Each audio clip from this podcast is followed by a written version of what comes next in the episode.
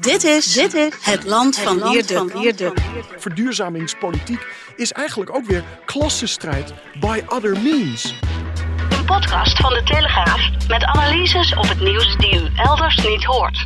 Als er iets gevaarlijk is in het Nederland van Rutte, dan is het als de middenklasse uit de neoliberale Rutteaanse betovering ontwaakt. Ze zien, en terecht, uh, verduurzaming als een speeltje rijken. Met Wierduk en Robert Ophorst. Ja, uh, luisteraars, uh, niet met Robert Ophorst, maar met Wierduk en Ewald Engelen financieel geograaf, die al eerder te gast hier was in de podcast. Het was uh, pre-corona en nu nemen we nogmaals een eindejaarspodcast op met uh, Ewald. Uh, ongetwijfeld wordt dat erg interessant. We gaan terugkijken op het afgelopen jaar en op wat er allemaal gebeurd is. En ook even op de coronatijd, want dat is wel interessant om te weten, Ewald, hoe jij, hart, hartelijk welkom trouwens. Ja, dankjewel. Bij ja, ja, ja, ja, ja, ja. En ja. alive en kicking. Ja, nog wel, want die trein dat zag er even helemaal niet goed uit. Nee, nee, nee, nee, nee. Allerlei obstakels en opstoppingen. Als je in Nederland met de trein komt, dan weet je dat je ruim de tijd moet nemen. Ja, nou, het is eigenlijk hetzelfde als met de auto. Hè? ja, dat is Alles staat vast. Maar goed, je bent, uh, je bent hier toch kunnen komen. En um, uh, ik wil jou eens vragen, hoe ben jij die coronatijd uh, doorgekomen? Je hebt je wel gemengd in het debat ook over de maatregelen en zo, zag ik. Hè? Je was ja. kritisch. Um, ja. Vertel eens hoe het voor jou is geweest, die pandemie. Um, ja, toch voor een deel een bijzondere ervaring. En dat is het natuurlijk voor iedere Nederlander geweest, want we hebben dit allemaal niet eerder bij de hand gehad. Maar ook bijzonder in een minder aangename zin. Uh, namelijk dat uh, er eigenlijk niet of nauwelijks een open publiek debat mogelijk was over zin en onzin van de maatregelen. Um, en, en, wat dat betreft is, uh, zijn die twee coronajaren zijn in zekere zin een soort les geweest voor de debatten die zich het afgelopen jaar hebben voorgedaan. Mm -hmm. Want er zijn nog altijd allerlei onderwerpen waar eigenlijk niet een open publiek debat over mogelijk is. Hè. Zin en onzin van steun aan Oekraïne, uh, de mate waarin dit voor een deel een effect is van ja, toch imperialistische pogingen van uh, NAVO en VS. Um, uh, sancties op olie uh, en gas, of dat allemaal wel zo slim geweest is. Nou, ook dat type discussie is op dit moment eigenlijk niet te voeren. En wat dat betreft zijn wat we nu meemaken, is eigenlijk een soort wat is dat een lange schaduw geweest, of een echo geweest van wat er gedurende die twee jaar gebeurd is. Um, ik ben heel lang actief, al in het Nederlandse publieke debat, over allerlei onderwerpen. Migratie, uh, arbeidsmigratie, uh, etnisch ondernemerschap, uh, de bankencrisis, Europese integratie, de euro, you name it. de financialisering van universiteiten. Heb ik ook nog allerlei interventies over gepleegd. Maar wat, wat ik en, en anderen de afgelopen twee jaar hebben meegemaakt, ja, dat is uh, wat mij betreft echt uniek. Uh, toch een soort pensée uniek, mm -hmm. uh, die over het publieke debat uh, is uitgeroepen met uh, ja, toch allerlei verboden over wat er gezegd kon worden en geboden over wat er gezegd moest worden. En dat, dat, dat, dat was een zeer vervreemdende en, en ja, toch akelige ervaring. Dat ging dat tijdens corona vooral hè, over de zin en onzin van lockdowns. En ja, maar ook van die vaccinaties. vaccinaties en, en of je dus inderdaad burgers kon verplichten via het afsluiten van allerlei voorzieningen voor niet-gevaccineerden om ze te dwingen om alsnog gevaccineerd te raken. Ja, dat, was, uh, dat, dat, ja, dat, wa dat, dat waren toch angstaanjagende toestanden. Ja, voor je schrok je ervan, zeg maar, de, de, de wens van heel veel mensen om achter uh, dat type bevel aan te lopen. Want dat ja, was, dat ging toch ging wel heel snel. Dat hè? ging wel heel snel. ja. En het ging wel heel makkelijk. En, en ik heb ook heel veel gesproken met allerlei mensen die daar allerlei bedenkingen bij hadden. Tot aan mensen die dat dus ook gewoon expliciet weigerden. En zelfs de mensen die weigerden om uh, achter dit soort aanmaningen aan te lopen. Ja, gaven aan dat ze ook in huiselijke kring, bij wijze van spreken, het moeilijk vonden om überhaupt te kunnen uitleggen waarom zij deden wat ze deden. Ja, of waarom echt... ze niet deden wat ze hadden moeten doen. Zijn vriendschappen en zelfs binnen de familiaire ja, sfeer zijn ja, ja, relaties kapot gegaan. Dus een hè? enorme hoge mate van intolerantie ten aanzien van afwijkende standpunten. Nou, dat is iets wat je, hè, als je kijkt naar wat er uh, op sociale media, maar ook in de kranten en op televisie op dit moment gebeurt. Ja, het is diezelfde intolerantie. Het lijkt wel alsof het een soort, ja, een generale repetitie was van um, een, een, een, een, een hele grove inperking van wat acceptabele meningen zijn. Kunnen we eens onderzoeken, hè? want ik moet wel even disclaimer trouwens, want in die tijd van de pandemie heb ik ook gepleit voor vaccinatie en ik ben ook drie keer gevaccineerd. En, maar op een Maar gegeven ben jij moment... niet, nou vraag aan jou, ben je niet geschrokken van ja, toch de eh, tamelijk gebrekkige effectiviteit van het vaccin? Nou, dat, dat sowieso, hè, want eh, hoe dat vaccin verkocht werd Ja, natuurlijk, ja, dat ja, hield totaal geen stand. Nee. En op een gegeven moment ben ik... Maar dat heeft enorme schade berokkend. ja, aan, de, weet- aan, de, aan de statuur van, eh, van, van, van, de, van de geneeskundige wetenschap. Aan de statuur van de makers ervan, Big Pharma. Maar ook aan de statuur van de politici die. En het is echt verbijsterend om te zien. Die nog altijd bij hoog en bij laag beweren dat het immuun maakt. Hè, dat je het dus niet meer over kan geven op het moment dat je gevaccineerd bent. En dat het dus ook jezelf beschermt. Het eerste is gewoon niet het geval. En het tweede is in beperkte mate en voor een beperkte tijd. Ja, ik heb nu geaccepteerd dat die vaccinaties er inderdaad waarschijnlijk voor zorgen dat je niet ernstig ziek wordt. Ja, en dat precies. Maar ook, dat, maar, maar, ook, maar ook voor een beperkte tijd. Ja, dus ja, zeker ben ik daarvan geschrokken. En eh, daar heb ik natuurlijk ook wel op gereflecteerd. En ehm, eh, op een gegeven moment heb ik eh, ook wel gedacht van ja, luister eens. Het kan niet zo zijn dat mensen die gewoon op persoonlijke gronden eh, besluiten om zich niet te laten vaccineren. Eh, dat je die toe- de toegang tot de, de Tweederangs burgers maakt. Ja, en want dat vond ik wel. wat gebeurd is. En wat, wat ik eerder al zei, wat, waar ik vooral van schrok, was de, de heftigheid van degenen die zo totaal overtuigd waren van al die maatregelen en van de vaccinaties. De heftigheid van hun eh, eh, taalgebruik en hun verwensingen aan het adres van Ja. die mensen die niet in de pas wensen te lopen. Ja, ja. Toen dacht ik, oh, nou ja, ik bedoel, als we alles een keer een god weer mogen, ge- of een god weer mogen gebruiken en naar de jaren dertig mogen refereren, op dat moment mocht het volgens mij wel. Want je zag opeens allemaal mensen van wie ik dacht, die hebben toch gewoon gezond verstand, het zijn volwassen mensen en zo. En die hebben ook wel enige empathie voor hun medeburgers. Die zag ik helemaal radicaliseren. ja, zeker. Ja. En ehm, ja, dat vond ik heel ernstig. En om het nu, naar nu toe te trekken, want je hebt natuurlijk eh, in mijn ogen volledig gelijk. Op een aantal van die thema's waar we het over zullen eh, gaan hebben, heerst eigenlijk eenzelfde soort eh, radicalisme. Ja. Ehm, En, eh, en het maf is dat het radicalisme is bij het establishment.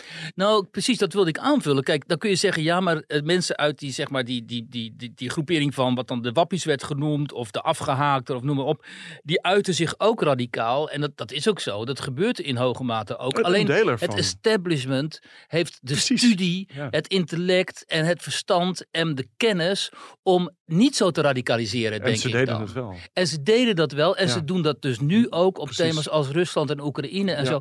En dan wil ik aan jou vragen, hoe verklaar je dat? Want ik heb ook de indruk dat het in Nederland toch wel ook wel heftiger is dan bijvoorbeeld in Frankrijk of in Duitsland, waar die debatten toch uiteindelijk gevoeld. Ik zag zelf het ZDF zich nu afvragen van, waren die coronamaatregelen wel de juiste? Ja, nee, zeker. Ja, want dat is op zich ook wel weer een verbijsterende constatering. Dat ook als je kijkt naar de Verenigde Staten, het Verenigd Koninkrijk, eh, Duitsland, dat zijn dan de drie landen die ik in ieder geval in termen van nieuws een beetje volg. Daar is eh, zeker op dit moment, post-corona, vrij veel eh, ja, toch zelftwijfel Ja, aan, ja. aan, de, aan, de, aan de, de zin en onzin en de proportionaliteit van de maatregelen die genomen zijn. En dat kan dus ook gewoon publiekelijk bediscussieerd worden. Ja. En in Nou Nederland er- is dat, is dat die, die, die, hele, die hele discussie is nog altijd een marginale discussie. Die een beetje op social media in de marge gevoerd wordt. Maar waar het establishment zich kennelijk niet over uitwenst te spreken. Nou, nou, nou jouw vraag, hoe, hoe verklaar ik dat? Ehm, ja, ik, dat, is, dat, is een, dat is niet een makkelijke redenering. Kijk, als ik, als ik door mijn oogharen kijk, niet alleen naar het afgelopen jaar, maar naar de afgelopen 15 jaar, dan, dan zie ik dat ehm, politici, ehm, beleidsmakers, ambtenaren, eh, maar ook professies als juristen, bankiers, eh, een deel van eh, de journalisten, academici, dat die mede schuldig geweest zijn aan een lange reeks van wat ik dan maar noem elite debakels. Eh, dat, be- dat begint in 2008. Hè. We hebben een eh, buitenproportioneel grote financiële sector in Nederland. Dat is aan politiek eh, bestuur en aan het bredere publiek verkocht. Met toch een, narratief is heel Ja. goed. Ja. Dit is We winstgevend. tellen mee dit, internationaal. dit, we tellen mee. Het is onze internationale re- reputatie die stijgt. Ehm, het draagt bij aan het bruto binnenlands product. En dan in 2008 kom je erachter dat dit soort, ja, wat is het, bestuurde banken als ABN AMRO dat het gewoon volkomen klunzig gebeurd is. En dat het de sukkers geweest zijn op allerlei Amerikaanse financiële markten, waar ze dus actief waren, die vervolgens toe geleid hebben dat die banken in ieder geval technisch failliet waren, maar formeel niet failliet gegaan konden laten worden. Eh, En, en de belastingbetaler dus in moest stappen om de klerenzooi die duur betaalde bankiers ervan gemaakt hadden, om die in ieder geval te absorberen en op te vangen. Nou, dan krijgen we vervolgens de eurocrisis in 2010. Heeft alles te maken met wat er in 2008 misging. En, en, en ook dat is gebaseerd op, eh, ja, wat is het? eh, bezuinigingen en lastenverzwaringen. Die ertoe geleid hebben dat Nederland van bijna alle EMU-landen op Griekenland, Portugal, Spanje, Ierland na de langste recessie uit zijn geschiedenis meemaakt. Eh, En weer op basis van gewoon dom beleid.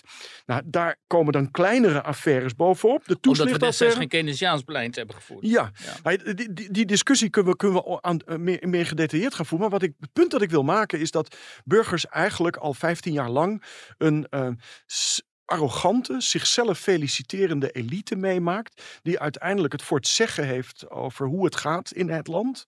En, en dat die elite er eigenlijk een enorme klerenzooi van gemaakt heeft. Maar waarom wordt dus er zit dus, dus dan? da- daarom moet dat, dat, dat moet dus verdedigd worden. Mhm. En, en daarom ook die agressie. Daarom het onvermogen om op de een of andere manier te accepteren dat over de maatregelen die nu genomen worden, of die wel zinnig of onzinnig zijn. Kan niet. Moet uitgesloten worden. Dus er zit een soort radicale, agressieve verdediging van de status quo in, die veel te maken heeft met eigenlijk de kwetsbaarheid van diezelfde status quo. En die kwetsbaarheid, heeft, heeft, die komt door keer op keer fouten maken, waar vervolgens de gewone man en de gewone vrouw eh, de, de, de kosten van mag betalen. Zoals nu met de inflatie ook. Absoluut. Als je, maar dan, is, dan dringt zich toch de vraag op. Je, je hebt mensen zoals jij en eh, Lex Hoogduin bijvoorbeeld in die financiële wereld die dit beleid hebben be- bekritiseerd, ook anderen en zo.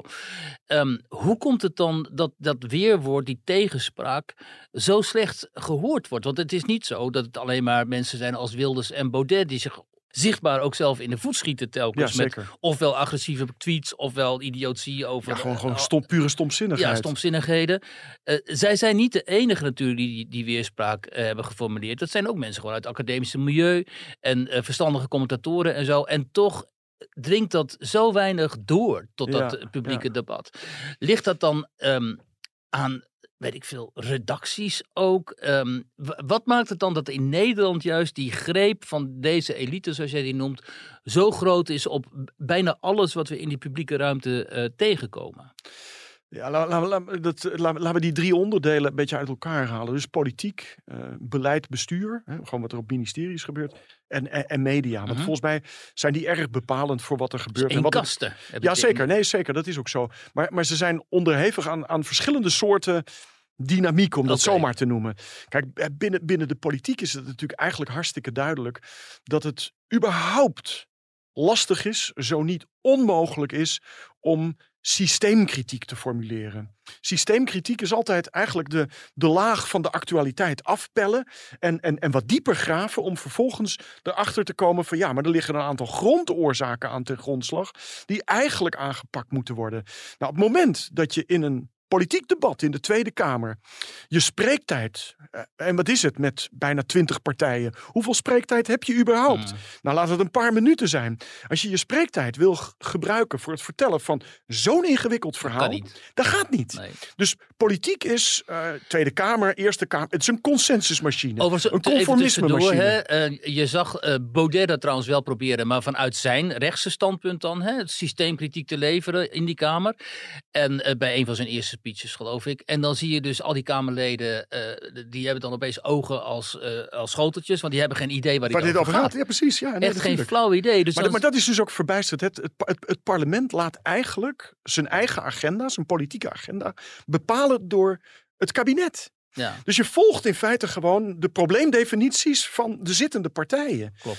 Eh, ja, dan ben je weg. Dus op het moment dat er een, een idioot tussen zit, en of dat nou eh, eh, Thierry Baudet is, Geert Wilders, Lilian Marijnissen of Marianne Thieme, die een ander verhaal wil gaan vertellen. Ja. Je Ja, noemt dat- Marianne en, en de, idioot, wel even voor een goed begrip Nou, idioot is in dit geval Maar, gewoon... Marianne, dat, Marianne dit is jouw een- partner, dus je ga je niet. Je nee, nee, niet nee. idioot, idioot, is, is, Ja. dit in, in dit geval is dat eigenlijk een, een, een soort geuzennaam. Precies, een- dit zijn mensen die zich niet houden aan de heersende politieke mores en de politieke De agenda. nar aan het hof. Maar die hebben dus een hele lastige taak voor zich. Want je, hè, die moeten woorden gaan gebruiken die anders zijn. Eh, dus je, krijgt, je, krijgt, je wordt geconfronteerd met ogen op schoteltjes. Zowel bij het kabinet, vak H, als bij het parlement zelf. Die dan denken van ja, hé, maar hier hebben we het niet over. We hebben het over de begroting, Marianne. Kun je je wel bij de les houden? Ja. We hebben het niet over dieren. We hebben het niet over klimaatvluchtelingen. Ja. Want dat is wel wat ze altijd deed. En Thierry Baudet kwam ook in eerste instantie de Kamer Met toch de gedachte van ja, ik ga die politieke agenda beïnvloeden. Ja. En wat mij betreft, in een, een vitale democratie zou het ook zo moeten zijn.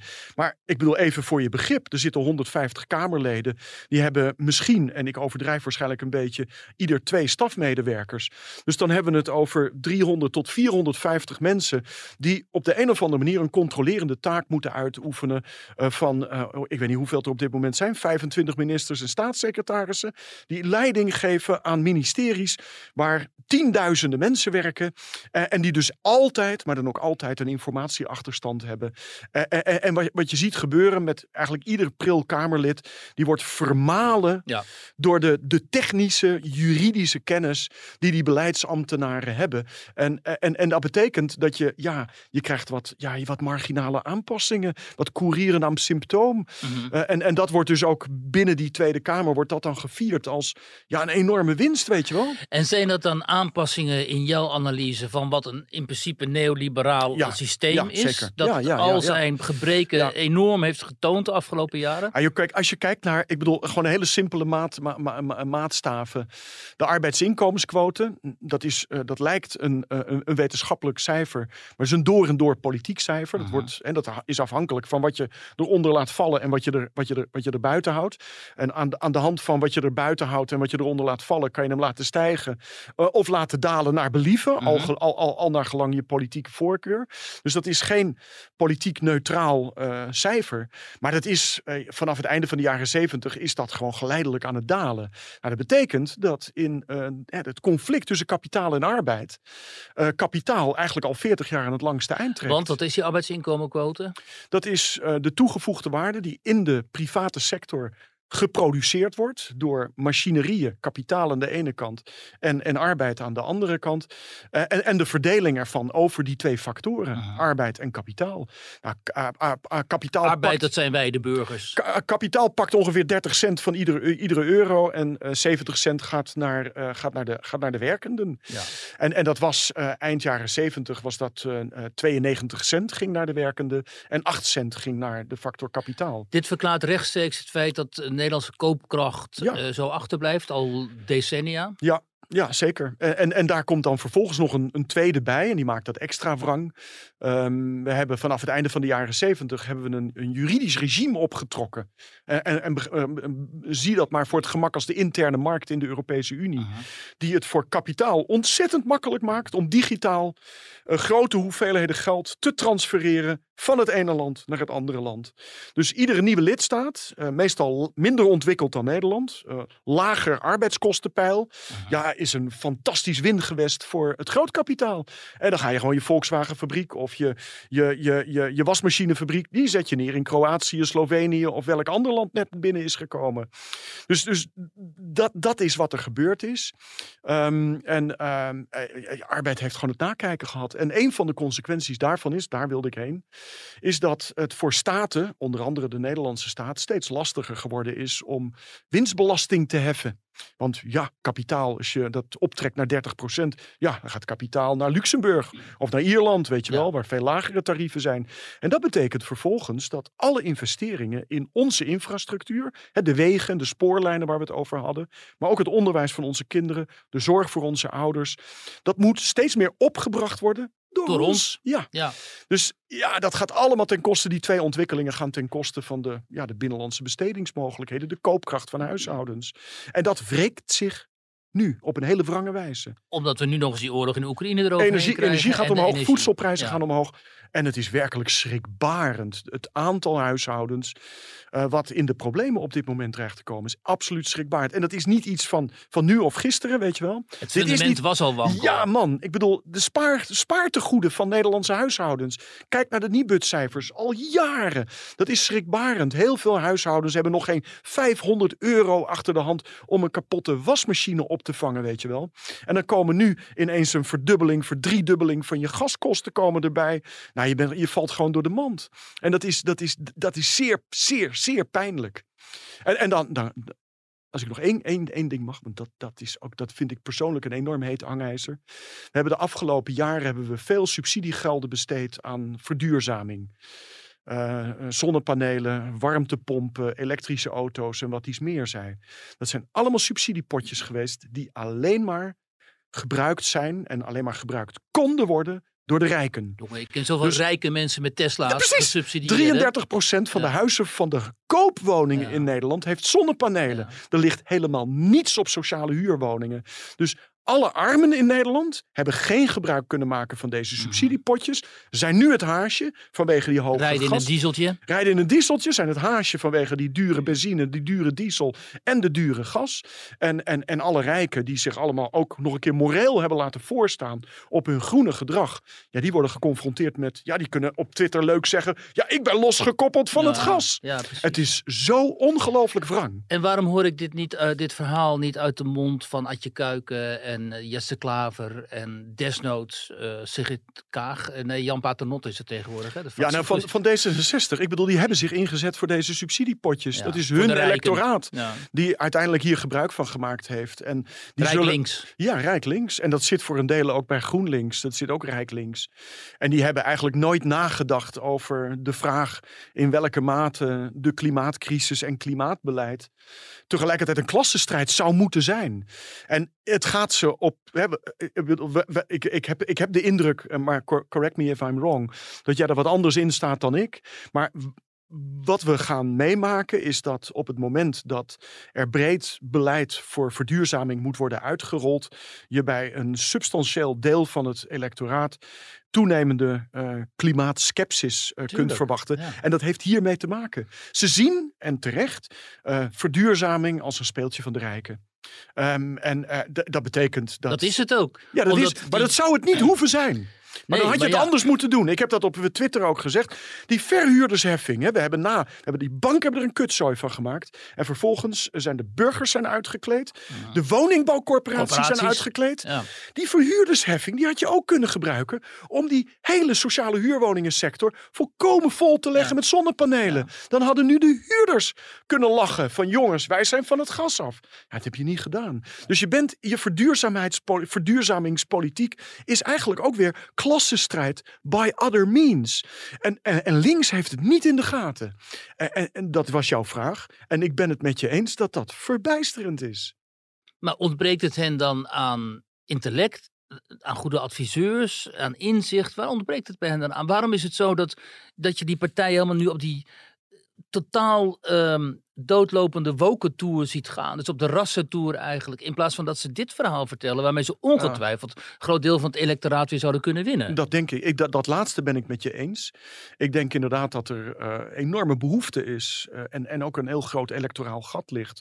Voor een meer traditionele uh, linkse economische politiek. En dan, dan kunnen we twisten in welke mate die linkse economische politiek. Dus echt. En dan hebben we het niet over herverdelingen. Want dat is waar, waar, waar Jesse Klaver en Adje Kuiken op dit moment zich heel erg sterk voor maken. Herverdeling via nieuwe vormen van toeslagen of via allerlei belastingheffing. Nee, herverdeling door in te grijpen in het primaire productieproces. Uh, we hebben de laatste, de laatste keer dat er een, uh, een linkse partij was die inderdaad inzette op het vergroten van de strategische medezeggenschap van werknemers in ondernemingen, was het kabinet ten Uyl, de wet op de ondernemingsraden. Dat is al een tijdje geleden. Ja, nee, maar daar is het echt weer tijd voor. Het is tijd voor een opnieuw uh, herdenken, overdenken en inrichten van, van, van eigendomsrechten, aandelenrecht. Het, daar moet je naar kijken. Maar dat, dat doet links niet. Eh, en, eh, want, want links je mist uiteindelijk ook gewoon ja, de, de intellectuele hulpbronnen om dat te doen. Nou ja, ken ik. En maar dan, maar dan heb je nog niets gezegd over waarom die woke. Maar dat kunnen we ook even parkeren. Ja, dat kunnen we zo meteen doen.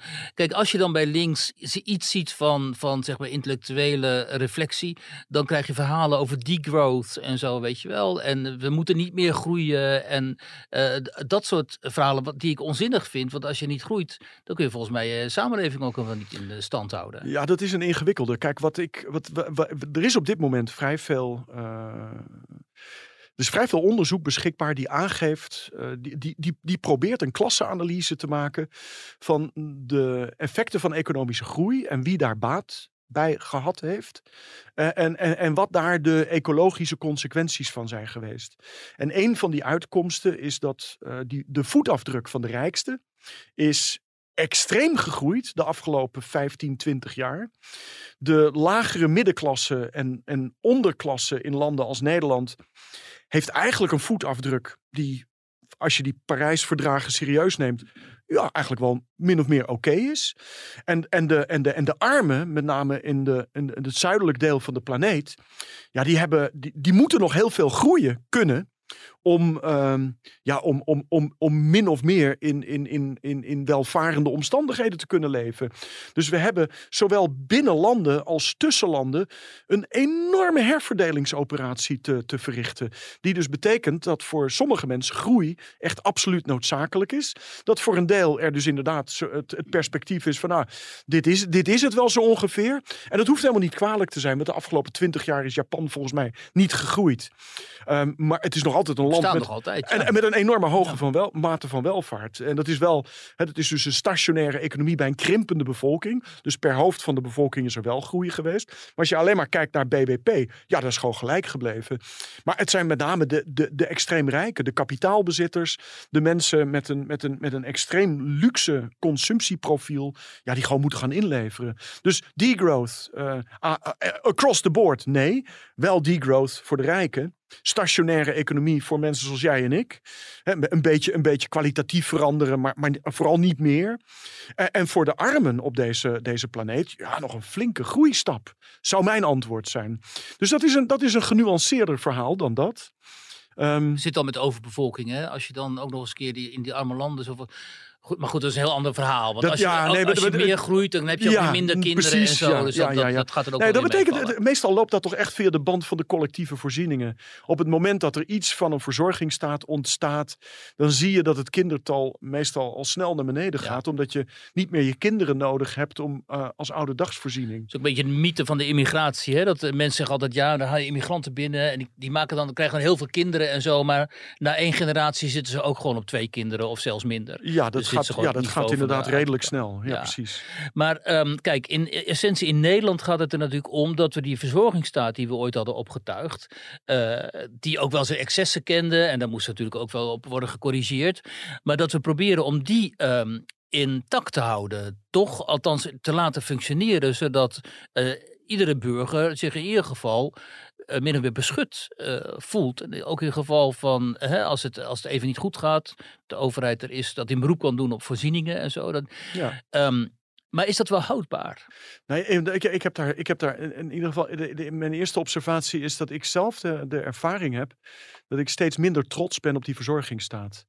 Die verzorgingsstaat werd altijd gezien als veel beter dan Anglo-Amerikaanse verzorgingsstaten. Mm. En werd ook gezien als iets van Nederlands trots. Maar als je kijkt naar het onderwijsbestel, dan zie je Nederland uh, echt heel snel zakken. Op Heeft het met die verzorgingsstaat te maken dan? Ja, nee, ja, ja. On, on, onderwijs, gezondheidszorg, uh, volkshuisvesting zijn belangrijke onderdeel van die verzorgingsstaat.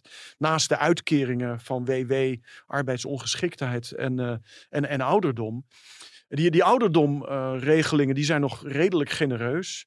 De WW is natuurlijk al scherp ingekort. We hebben te maken met een enorme dikke, flexibele schil op de arbeidsmarkt in Nederland, die eigenlijk niet of nauwelijks bescherming geniet. En als we kijken naar de, de voorzieningen, zoals volkshuisvesting, gezondheidszorg en onderwijs, ja, dan moet je gewoon constateren dat, wat zal het zijn, 20, 30 jaar neoliberaal beleid toch geleid heeft tot een geleidelijke achteruit hollen van de kwaliteit ervan. Dat bedoel ik, maar dat is dus beleid dat die verzorgingsstaat heeft uitgehold. Ja, zeker. Ja, ja. Ja, ja, ja, Want ik denk dat Nederlanders in principe best bereid zijn om te betalen voor een goede verzorgingsstaat, mits, en dat is een hele belangrijke mits, de rijken, de breedste schouders, ook bijdragen.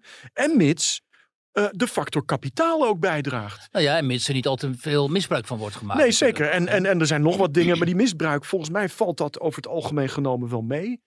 Um, wat we wel gezien hebben, is dat we natuurlijk, zeker in de gezondheidszorg en in het onderwijs, enorme schaalvergrotingsprocessen hebben doorgemaakt.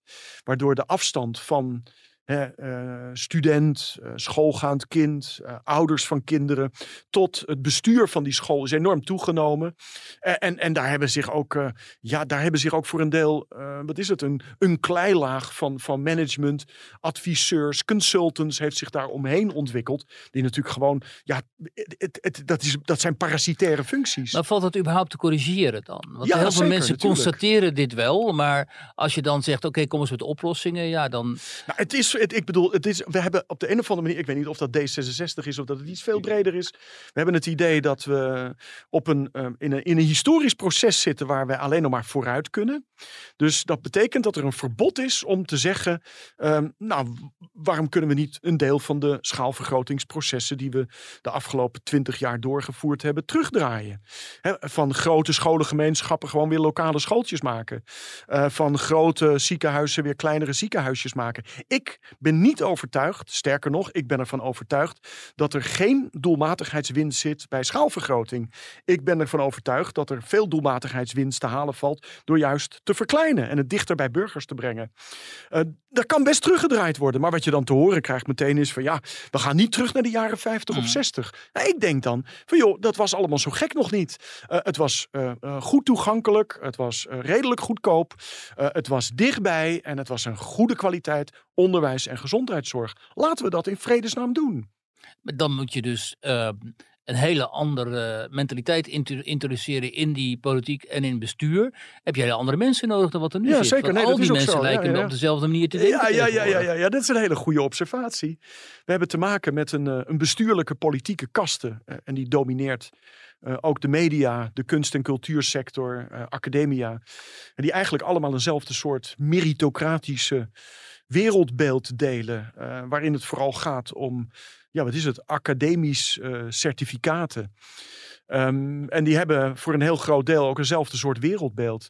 En die hebben de neiging om eh, Hoogopgeleide professionals. Hoogopgeleide professionals. En die hebben de neiging om problemen meteen te herdefiniëren als technische problemen. Waar eh, technische oplossingen voor nodig zijn. Die ehm, zijn altijd toch me- bezig met van het moet op een hoger schaalniveau georganiseerd worden. Het moet groter gemaakt worden. Ehm, we moeten daar de doelmatigheid verhogen. Eh, die hebben zelf een enorme fetish gemaakt van, eh, ja wat is het, eh, toch kwantitatieve criteria. Ik bedoel, als je kijkt naar het onderwijs. Ik heb een kind op de eh, tien jaar op de basisschool zitten. Zo'n leerkracht. eh, in mijn tijd waren die leerkrachten toch autonome professionals. ja, Dit is nu gewoon een uitvoerder van CITO-programma's. ja. En we hebben een 10 minuten gesprekje. En het 10 minuten gesprekje gaat over in welk deciel zij zit op Ja, grafiekpapier. ongelooflijk hè. Het is Ik- werkelijk, het is zo'n verschraling. En, en, dat, Ja. dat, en, en dat is, ik bedoel, ik, ben er, ik, ik behoor zelf tot die kasten, maar ik kijk ook met toenemende verbazing naar, naar, naar, naar, het, naar het wereldbeeld van, van, ja, van mijn eigen peers. En, en de, de, de probleemdefinities van mijn peers, de oplossingen waar ze mee komen. En, en uiteindelijk ook de volstrekte stupiditeit ervan. Maar waar zie je dan ehm, eh, licht verschijnen? Want er zal, zal toch hoe dan ook een tegenbeweging, want dat, zo gaat het in de geschiedenis, zeker als je Marxist bent, dan geloof je daarin. er moet een Ja. tegenbeweging Ik, ontstaan. ben- mag ik een kanttekening plaatsen bij het woordje marxist? Ja. Het is, Ik zeg niet dat jij Marxist Nee, bent. dat ben, dat ben ik niet. Ehm, ik ben sowieso niet, eh, eh, behoor ik tot een bepaalde school. Het is wel ontzettend leuk om dat oude werk van Marx te lezen. Die trouwens niet alleen maar... Hij is nooit een academicus geweest. Hè? Hij is een fantastische politiek-economische journalist geweest. Ja, Schreef voor de. New York Post. ja. En deed werkelijk fantastische analyses van geopolitieke, geofinanciële ontwikkelingen in het West-Europa van dat moment. Dat is ontzettend leuk. Komt toen nog. Ja, ja, ja, ja, ja, ja, ja, ja, ja. En, en een enorme taalvirtuoos. Dus dat is een genot om te lezen. Ehm, lichtpuntjes. Eh, Ik, kijk, een van de lichtpuntjes die ik nu zie is. ehm, kijk, die, dat, dat, dat, dat, die- dat neoliberale tijdperk van de laatste 30, 40 jaar, die dus geleid heeft tot dus de stijging van de vermogens- en inkomensongelijkheden. Hè, die arbeidsinkomensquote die naar beneden is gegaan. De uitholling van het besteedbaar inkomen van Nederlandse huishoudens. Dat proces is verhuld achter een ja, technisch economisch lulverhaal. En economen zijn eh, uitmuntend in het produceren van dat, van dat lulverhaal. En hoe, hoe ziet dat verhaal eruit? Ehm, globalisering is goed, uh, Europese integratie is goed, meer markten uh, zijn goed, handelsverdragen zijn belangrijk. Arbeidsmigratie is goed. De Nederlandse exportsector is belangrijk. Um, uh, hoe meer kapitaalvrijheid, hoe beter. het is goed dat we een onafhankelijke centrale bank hebben. Allemaal van dat soort onderdelen. En daar profiteren we uiteindelijk allemaal, allemaal van. van. Trickle down, mm -hmm. we worden Mhm. er allemaal rijker Ja. van. Maar dat verhaal, dat is, het, het, en, en, en nou, dat, met name dat we worden er allemaal rijker van. Het lifts all Alle boten stijgen bij een stijgend tij. Bleek tegen te vallen. Ja, en, en, en precies. En daar zit de lichtpunt. We komen er steeds meer achter. En dat is een steeds grotere groep mensen. Dat ons uh, zand in de ogen gestrooid is.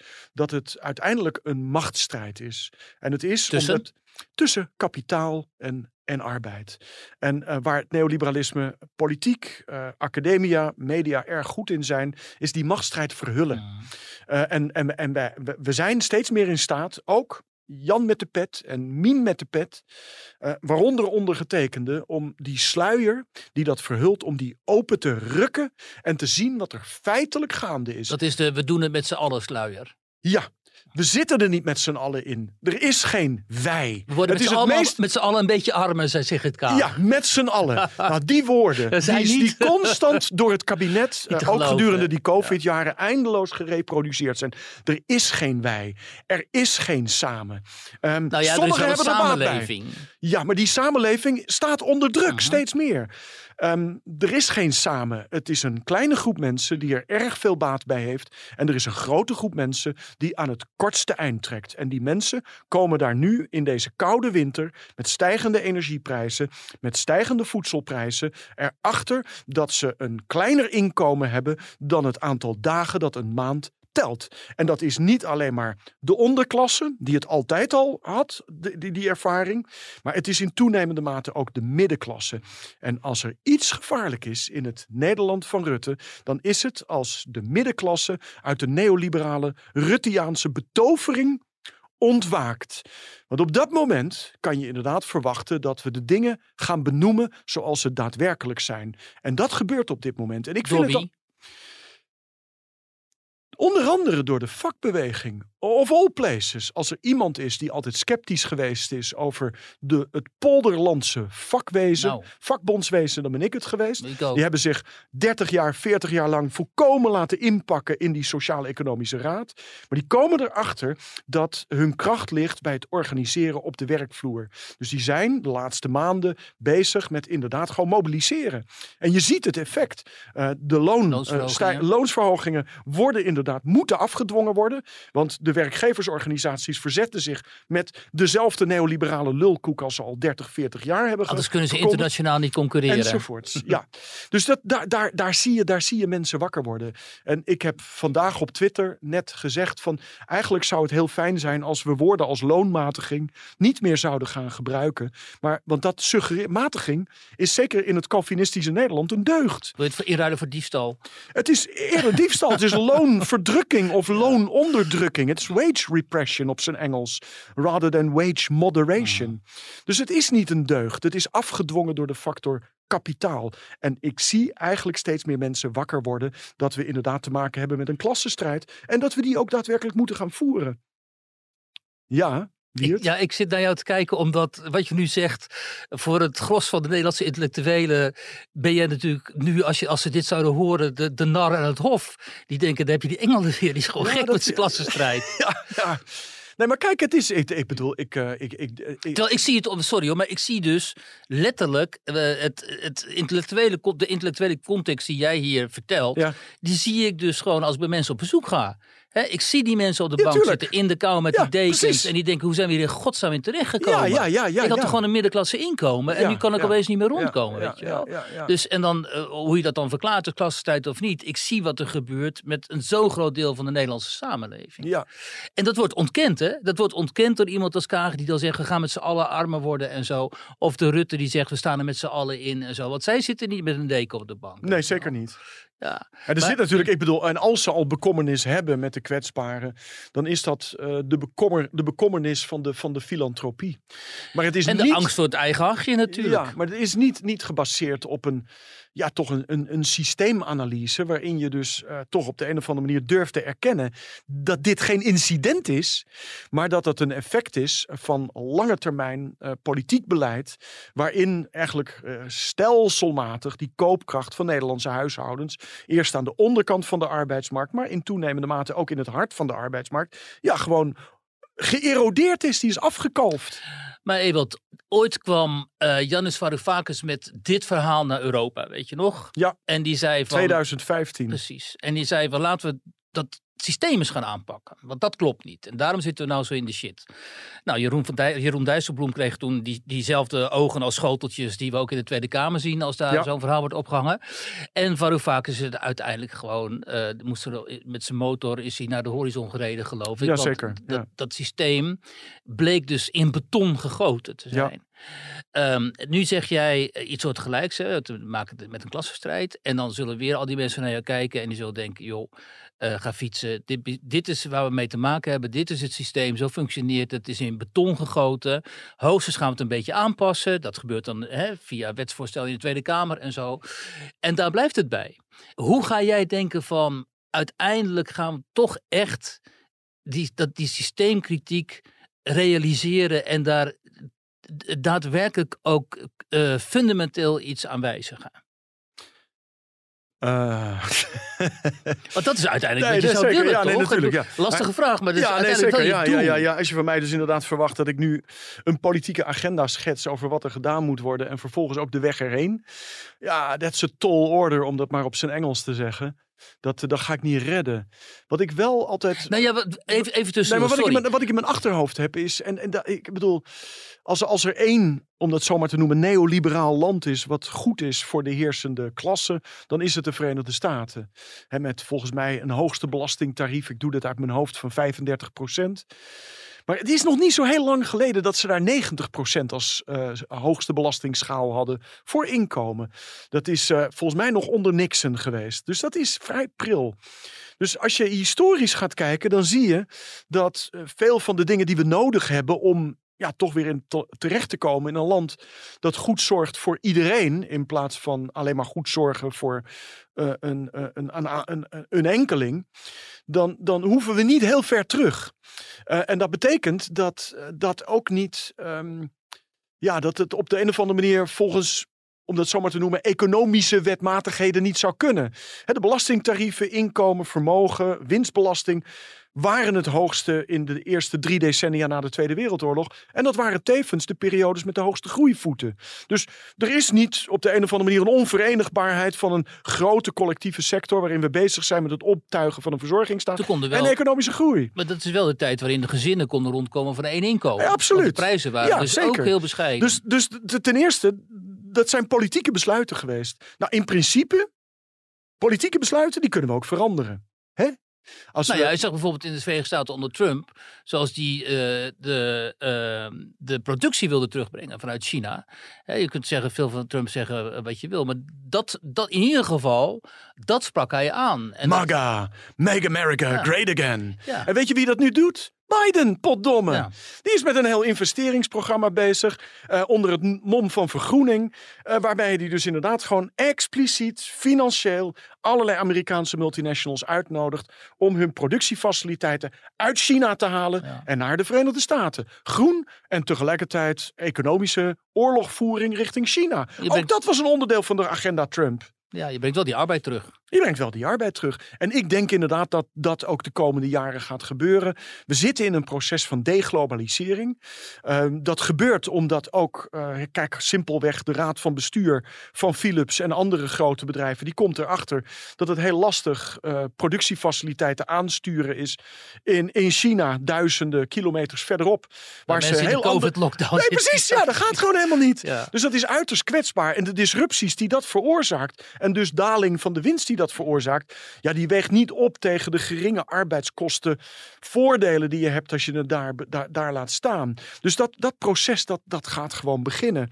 En dat biedt natuurlijk ook allerlei kansen om opnieuw, ook in Europa en vooral in Nederland, ja, om weer gewoon hoogwaardige werkgelegenheid hier binnen te halen. En Nederland een beetje weg te halen van wat het op dit moment toch is: finance, advocatuur, fiscaliteit, uh, uh, allerlei professionele arbeid, handel, distributie, onroerend goedhandel. Het is natuurlijk eigenlijk gewoon één groot belastingparadijs geworden met uh, allerlei, wat is het, welvaart die daarbij hoort, die vooral neerslaat in een stad als Amsterdam. Zeker, ja. Als we nu naar, hè, het is dan de economie, als we naar de cultuur gaan, hè, dat, een thema waar ik me graag ook uh, druk over maak. Ja. En de Nederlandse identiteit. Hè. Wat heb jij dan de afgelopen jaren uh, waargenomen? En dan komen we waarschijnlijk ook op dat verhaal uh, van Woke.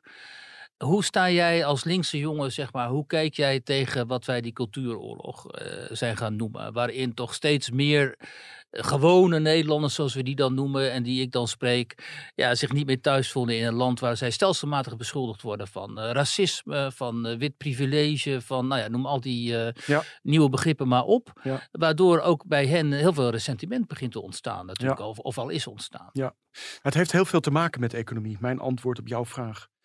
Als ik kijk naar het publieke debat, eh, weer niet alleen in Nederland, maar ook in ons omringende landen. eh, en en dat, dat is een dimensie waar, waar we eigenlijk nog niet aan toegekomen zijn. Eh, in antwoord op de vorige vraag. Ik bedoel, in principe kunnen we alles doen wat nodig is. Maar we hebben het ons wel de afgelopen 40, 50 jaar heel moeilijk gemaakt. Door allerlei, ja, wat is het, multinationale arrangementen. De Europese Unie, eh, de Europese Monetaire Unie, bilaterale handelsverdragen, verdragen voor de rechten van de mens, migratieverdragen en, en, en, en what have you.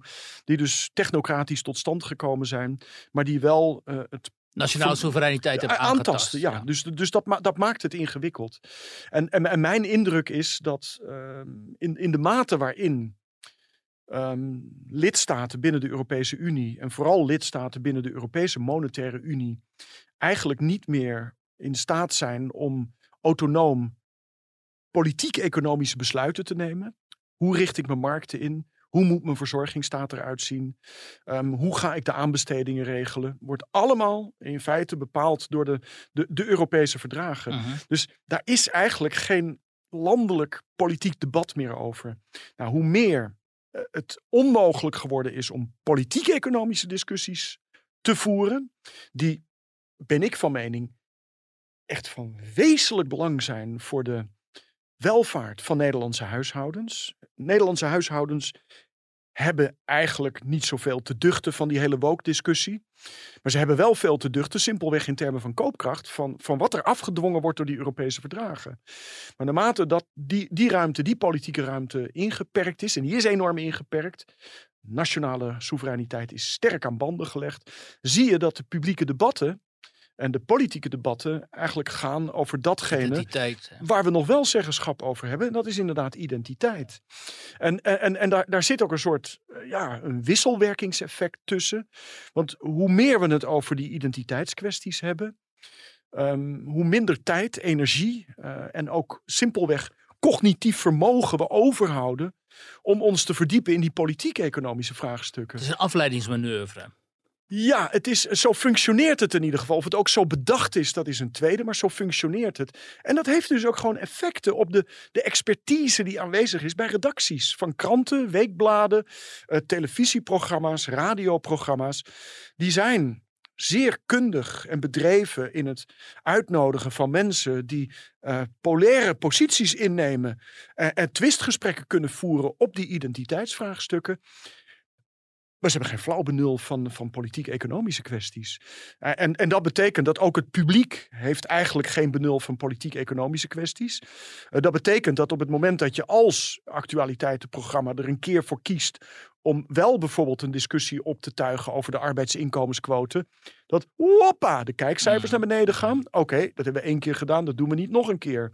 Laten we het weer over slavernijverleden hebben. Precies. Ja. Ja. Dus daar, daar, daar zit. En, en, en, dan, en, dan, en, dan, en dan het volgende, en daar, daar, daar verwees jij naar. Eh, het, het heeft materieel voor Nederlandse huishoudens niet zoveel betekenis, die woke, eh, woke eh, discussies. Het heeft wel heel veel betekenis voor hun zelfrespect. Lijkt mij ook. En over Want er zit, er zit, er zit, iets- er zit ontzettend aanmatigends in. Eh, er zit iets enorm paternalistisch en badinerends in. En, en, en, en, en, wat, er, wat, er, wat er op dit moment gebeurt, eh, het, het, het voorland is natuurlijk de Verenigde Staten.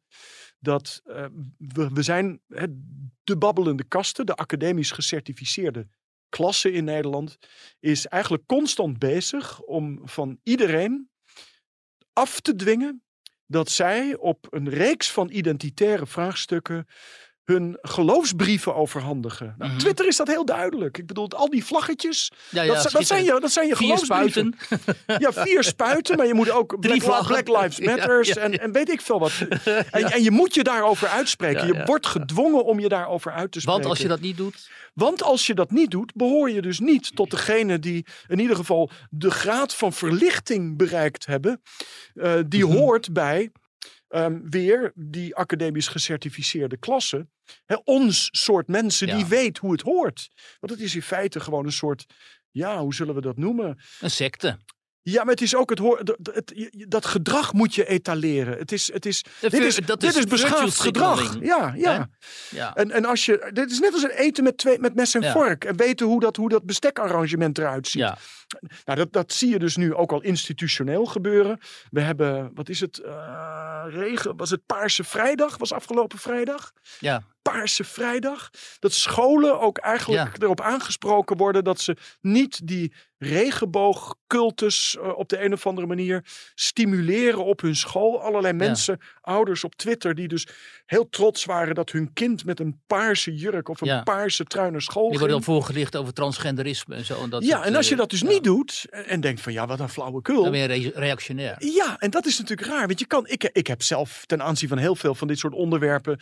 eh, en ver- vergeef me dat ik dat doe. Maar je kan je niet overal mee bezighouden. Dat ik dan denk van nou, het zal me, om dat zomaar te zeggen, aan mijn reet roesten. Ik, ik wil me niet op de een of andere manier profileren op zo'n onderwerp. Maar dat is niet meer mogelijk. Nee, want het is, je bent, je bent of voor of je bent tegen. Nou, die, die, die, die binaire logica die in het publieke debat ontzettend dominant is, die ergert mij mateloos. Interessant, hè? Dus dan heb je inderdaad diezelfde groep mensen die dit hele globalistische neoliberalisme eigenlijk eh, verdedigen en mogelijk hebben gemaakt. Ja, Die claimen nu ook nog eens een keer de moral morele superioriteit. Ja. Door al die vlaggetjes en al die spuiten en al het gedoe. Ja. En inderdaad, eh, en dan, dan, dan ben je dus al een moderniseringsverlierer, zoals de Duitsers dat En dan zeggen. krijg je ook nog een keer te horen dat je niet geciviliseerd bent. Omdat je geen transgender als buurman wil, of bij wijze ja, van spreken. Of, of niet met zo'n met zo'n met zo'n met zo'n paarse, paarse vrijdag Ja. wil doen. ja. Nee, dat, dat, dat is het. Of dat je dus kritisch bent over eh, ja, toch het vraagstuk of je excuses als regering moet aanbieden over het slavernij, eh, slavernijverleden van de, de, de, de West-Indische Compagnie of de Verenigde Oost-Indische Compagnie. Weet je wat, dus dat. En, en, en daar hebben ze in het Engels een fantastische uitdrukking voor. Dat is adding insult to injury. ja. En, dat is wat er gebeurt. En dan, en dan vervolgens, en dat vind ik dan, dat, dan, dan krijg je een soort, ja, wat is het? Wat mij betreft, eh, verbazing in- in- tot de tweede graad. Dan krijg je vervolgens uitspraken van diezelfde cultureel verlichte neoliberaliserings academisch gecertificeerde voorstanders. ja, Dat ze boos worden vanwege de radicalisering ja. en het anti-overheidssentiment Ongelooflijk. bij de, bij de, bij de, bij de niet-academisch gecertificeerde in de Nederlandse periferie. Ja. En ook nog eens in het noorden, inderdaad. In het noorden. Waar ze dus op een gas, het gasbel Precies, en geconfronteerd worden met, met, met aardbevingen en herstelbetalingen die niet, maar niet komen, of Niet mondjesmaat geloven, komen. En eindeloze krenterigheid en beloftes die niet, uit- die niet uit. En, en, en dan, dan, dan denk ik, hoe. en, en, dan, en dan is dat, dat die, die, die, die verbazing van die kasten over Oh, dat anti-overheidssentiment is dan niet van dat het op de een of andere manier uitmondt in, in zelfreflectie. Hebben wij, goh, zou ik dan misschien toch iets verkeerd hebben gedaan in die Ja. Tweede Kamer? Nee, ze gaan met de vinger wijzen. Dus Ja. het is adding insult to insult en injury. Ja, en voor een goede orde, je verwijst naar een onderzoek van die mevrouw uit Groningen, die sowieso wel heel erg inderdaad tot die kasten behoort. Die dan constateert dat daar toch wel extreme... Dat is gewoon een collega van mij, werkt aan de, de- de, de, de, de. Universiteit Groningen. Ja, dat, dat, radi- hè, de radicalisering van zeg maar een deel van de Groningers of van de Noorderlingen, dat dat een gevaar zou vormen en dat we daar... Ja, eh, ja. hè, ik vond het rapport op zichzelf, om- omdat het, het, het, is, het is fascinerend om te lezen. ik heb het gelezen ook, ja. Maar, maar, de, maar, de, maar de framing ervan, dan denk je weer, het wordt ook, je kan meteen eh, lukraak smijten met de term populisme. ja. Eh, wat, wat ook in, eh, ja, toch in het perspectief van de babbelende kasten een, een, een, ja, gewoon een scheldwoord Nou ja, is. en heel veel mensen werden natuurlijk over één kam geschoren. absoluut, hè, ja. Van de blokkeervriezen En, en, de- echt, en, de- en, de- en, en, en er werd geen enkele poging gedaan om op de een of andere manier te komen tot een, al was het speculatieve verklaring voor waarom het is. En, en, en dat, dat, dat, dat nodigt er toch toe uit. Van, hoe komt dat nou? Ja. En, en ik zou de verklaring wel voor een deel zo bij elkaar kunnen schrapen. Er moet er vervolgens getoetst worden. Maar het is natuurlijk evident dat in dat noorden ontzettend veel pijn zit bij heel veel Als je daar rond huishoudens. gaat reizen, met mensen gaat spreken, dan snap je natuurlijk onmiddellijk wat Waar daarvoor vandaan komt. Ja, natuurlijk. Ja. Overigens moet ik even disclaimer hebben, wat ik zei daarnet van eh, hè, iemand die dan geen transgender als buurman wil hebben. Maar ik bedoel daar natuurlijk niet mee dat, dat mensen dat niet zouden willen. Maar ik duid daarmee op dat hele activistische transgenderisme, waar, eh, wat vanuit de Verenigde Staten is komen overwaaien. En dat ook heel schadelijk is overigens voor eh, vrouwen, omdat eh de, het begrip vrouw uiteindelijk mijn- dat, zou, je- dat zou je meteen kunnen onderschrijven. Mijn ervaring met mensen is dat ze over het algemeen genomen, als het gaat om de dagelijkse interactie met andersdenkenden, anders gekleurden of anders geaarden, of hoe je het ook Het is heel welwillend. is heel welwillend. Ja, Het, ja. is, het is ergernis over dat, dat, dat moralistische discours, wat afkomstig is van een elite. En, en daar komt bij dat diezelfde elite, die is dus als het gaat om het discours, de taal, eh, het, het verhaal, doen ze heel verlicht.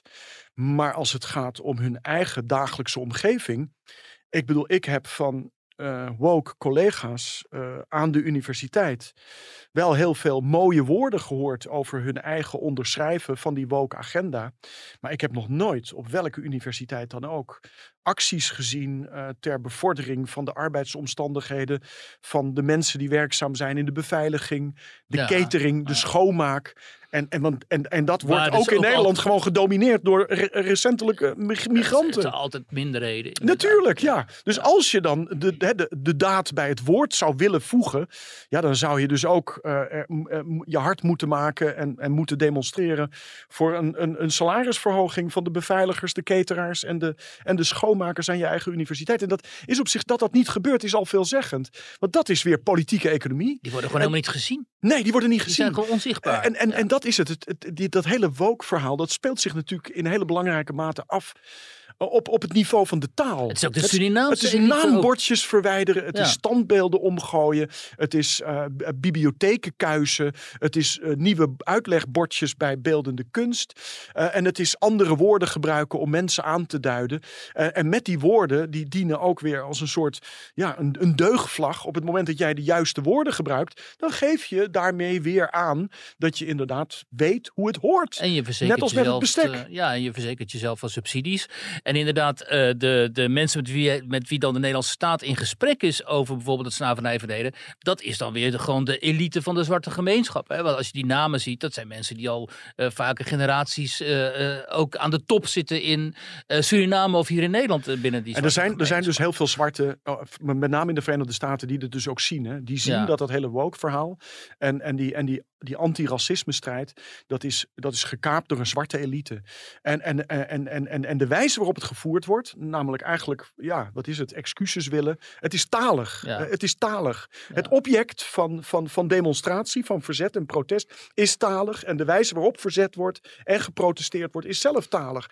De zwarte in de eh, binnensteden van de Verenigde Staten, die geen baan meer hebben en verslaafd zijn aan opium, die hebben hier geen ene reet aan. Nee, of voor hun nou black met een hoofdletter B Nou, of met een kleine letter B dat, dat maakt allemaal geen ene flikker uit. Nee. Die hebben iets aan, aan waar ook arme Nederlanders wat Ja, aan hebben. En dat is politieke mobilisatie op eh, ja, toch een, een brede transformatie van ook het Nederlandse kapitalisme. Ja. Eh, waarbij die arbeidsinkomensquote omhoog moet. We moeten weer naar die 92 cent van iedere euro. Is dat dan als laatste, want we zijn al een uur bezig, is dat dan, uh, want dat wilde ik vragen, hoe kijk jij naar de komende uh, jaren? Hè? In maart komen die provinciale verkiezingen eraan. Ja, ja, ja. Mark Rutte gaat ongetwijfeld uh, afscheid nemen op een zeker moment. Ja. Um, de toekomst van Nederland, hoe zie jij de, de, de, nabije toekomst van dit land? Hoe kijk jij daarnaar? Mijn, mijn perspectief is dat het er niet beter op zal worden. Uh, en, en dat zie je dus op dit moment ook in de kranten terug. Hè? Um, economisch bureaus van, uh, van de Nederlandse grootbanken, die dus aangeven dat we op het randje van recessie balanceren. En, en waarschijnlijk ergens volgend jaar in recessie zullen komen te verkeren. Um, wat de inflatie gaat doen, dat is, dat is ongewis op dit moment. Um, maar de verwachting is dat we volgende herfst en volgende winter, ja, dat we die energiecrisis uh, nog een keer in verhevigde mate gaan doormaken. Nou, als je nu al ziet dat heel veel Nederlandse huishoudens op hun tandvlees lopen, ja, dan, dan, dan weet je dat dat niet goed gaat. Nou, daar komt vervolgens bij dat we uh, een proces van deglobalisering gaan meemaken. Dat is voor een, voor een land als Nederland, wat uh, heel veel van zijn welvaart wat vervolgens terechtkomt bij een hele selecte groep overigens, haalt uit uh, ja, toch het aansturen van mondiale productieketens. He, dat is wat de Zuidas doet. Dat is gewoon aansturen mondiale productieketens. Daar zitten al die holdings, daar zitten het, het Nederlandse grootbedrijf. He, Axo Nobel, Philips, dat is allemaal die kant op gegaan. Dat gaat het moeilijk krijgen. Nederland is natuurlijk gewoon een Singapore met, een, mhm. met een heel klein beetje achterland. En um, die, de, Singapore en Nederland, Hongkong, ja, die hebben heel veel uh, welvaartsgroei gehad de afgelopen 30, 40 jaar over op, op, op, over de rug van globalisering. Dat is, dat is gewoon hun ding geweest. Nou, als die globalisering afgebouwd gaat worden, ja, dan gaan deze stadstaten het moeilijk krijgen. Dat geldt ook voor Nederland.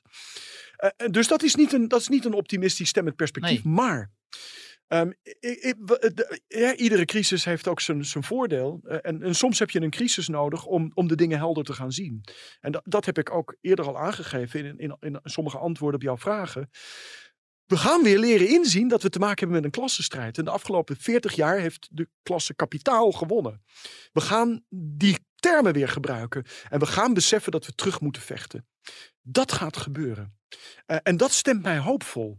Dat stemt mij hoopvol, uh, zowel sociaal-economisch gezien, want het is echt tijd dat de balans weer de andere kant op gaat slaan. Maar het stemt mij ook hoopvol als, als het gaat om iets wat mij na aan het hart gaat. Dat is, dat, dat is toch die klimaatverandering. -huh. de, de, de, want die mobilisatie die zou ook gebruikt kunnen worden voor het met name zorgen voor de verduurzaming van ja, toch een groot deel van het huizenbestand van Nederland. De sociale huursector. Laten we daar beginnen. En dan, ja, dan, dan, dan, dan, dan, dan verminder je meteen de energieprijzen voor, uh, voor, voor, voor hele grote delen huishoudens. En dat is, een, dat is een goede zaak. Dus het biedt ook de mogelijkheid om de balans weer opnieuw uh, te zetten. En, en, en gewoon weer meer zeggenschap, meer inspraak meer democratie te eisen. Uh, want ik ben niet bang voor democratie. Anders dan sommige partijen die het woord in hun naam hebben staan. En hoe winnen we het debat terug? Want we hebben het niet eens gehad over Oekraïne, Rusland en dergelijke. Hè? De rol van het Westen en de NAVO. Nou ja, daar hoeven we het ook niet over te hebben. Want uh, we weten allemaal wat daar eigenlijk taboe verklaard is. Um, hoe krijgen we het zover in Nederland? En als laatste dan dat we daar ook daarover een eerlijk debat zouden kunnen voeren. Dat we ook zouden kunnen zeggen op de tv uh, hè, en in de kranten van jongens. Het Westen heeft het toch ook wel... Um, deels zelf veroorzaakt. Deels zelf ja, veroorzaakt, ja. die crisis daar. Ja. Hoe ja, dat, ook dat. Um, wat ik nu zie gebeuren is dat er eigenlijk uh, parallele universen aan het ontstaan zijn. De, de, mainstream media, die eigenlijk uh, steeds kleinere media aan het worden zijn. En die uh, vooral het narratief reproduceren van ook de, de, de babbelende kasten, de academisch gecertificeerde klassen. Um, en, en daarnaast, en daar hoort voor een deel de Telegraaf bij, maar ook de Nieuwe Wereld, Deels follow the money. De correspondent is me onduidelijk. Um, de, een parallel universum met alternatieve media, waar, waar dat alternatieve geluid uh, ten gehore gebracht In ieder geval doordringt zo af en toe. Ja, ja en, ja. en, en, en, en de, de, mijn, mijn, ver, mijn verwachting is dat dat nog wel even door zal gaan. Uh, maar dat op een gegeven moment toch ook wel bij de babbelende kasten het inzicht zal neerdalen dat um, het nog zo gek niet is wat daar verteld is de afgelopen jaren. En als je verwacht dat dat ook uh, gepaard gaat met een soort schuldbekentenis en een spijtbetuiging. Zo werkt dat in Nederland niet. Uh, historicus James Kennedy heeft dat ooit prachtig gedaan voor de de ruige uh, bevrijding van Nederland uit uh, het, het, Calvinistische erfgoed in de jaren 60 en 70. Uh -huh. Hij noemde dat boek Het Nieuwe Babylon. Ja. En hij beschrijft daarin eigenlijk vrij prachtig hoe ja, hoe ideologisch ruggengraatloos de Nederlandse elite is. Uh, en dat ze heel makkelijk als een soort windvaan op het, het moment... duurt lang, maar dan het duurt lang ze. en dan gaat het ook heel snel. Ja. En, en, dan, en dan is to, dan tot je verbazing, als je dus zelf altijd al aan die andere kant gestaan Precies. hebt, dan zie je van, hé, hey, joh, hoe kan het dat jij weer opnieuw de woordvoerder bent? Want ja. een jaar geleden zei jij echt exact het tegenovergestelde. Ja, en hoe kan het dat mensen weer naar je luisteren? Ja. Ik ben blij dat je mijn standpunt overgenomen hebt. Mooi, maar joh, hey, hey, even voor, de, voor de historical record. Jij zei toen toch echt wat anders. Dan is in de tussentijd het paradigma volledig verschoven. En ben je, dezelfde mensen zeggen nu heel ja, anders. Ja, ja, ja, Hey, dat is, dat is Nederland. En ik verwacht dat dat dus ook wel weer gaat gebeuren. En we hebben wat dat betreft natuurlijk toch ook wel de afgelopen 15 jaar... sinds uh, die grote financiële crisis... Het, het, inzicht dat, dat marktwerking doorgeschoten is. Dat um, er meer democratische regie moet komen over onze samenleving en onze economie. Wel, ja. dat, dat is er eigenlijk al heel lang. Maar, maar tegelijkertijd zie je dat ja, de handelingen, het beleid, het bestuur, het narratief. Ja, dat, dat zit zo diep in het DNA van de Nederlandse politiek, de Nederlandse media en het Nederlandse bestuur. Dat dat dendert nog even door. Maar het verhaal is al lang gekanteld. En dan op een gegeven moment, woppa, ja, dan schuift, dan gaat dat gaan gewoon schuiven. En dan gaan we dingen anders doen. Ja, dank je. Want, ja, ik, want we zullen zien of dat met deze crisis, energiecrisis, waar de mensen nu tegenaan lopen, of dat die muur is die uiteindelijk nou, ja, die machine tot ja, Ik weet dat je af wil sluiten, maar, maar even eren wie eren toekomt. Uh, Ron Meijer van ja. de SP was een van de eerste die ver voor de Oekraïne-crisis al sprak over energiearmoede. En, en die nu dus ook met enig leedvermaak, maar ook wel met leedwezen constateert dat de politiek en de media uh, gaan dit pas agenderen op het moment dat het ook de middenklasse raakt.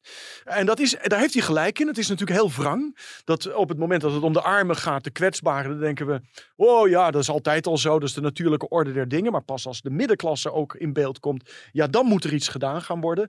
Maar tegelijkertijd is dat dus ook kennelijk de, verhandel, de, de, de veranderingshefboom ja. die nodig is om, ja, om dat politieke paradigma te laten omslaan. Klopt. De Rond geeft daarover een, uh, een uh, belangrijk boek, hè, De Onmisbare. Ja, vijfde druk inmiddels en dat is volkomen terecht. Dus ja. als je het nog niet gelezen hebt, gaat lezen. Net als jouw boek trouwens. Ja, in Je gaat dat zo meteen dat... presenteren, ik toch? Ik ga het presenteren, dus uh, ja. Dat is leuk. Ja, dat is heel fijn. Er staat zelfs een quote van jou op de omslag. Dus. Ja, ja, ja, ja, ja. Nee, want ook, ook ere wie ere toekomt. Jij bent een van, de, een van de weinigen in Nederland die dus inderdaad ja, toch het lef heeft uh, en, en ook... Uh, het vermogen heeft, het empathisch vermogen heeft om, om met, met deze kwetsbaren het afgehaakte Nederland, om daarmee te praten. In plaats van erover te praten.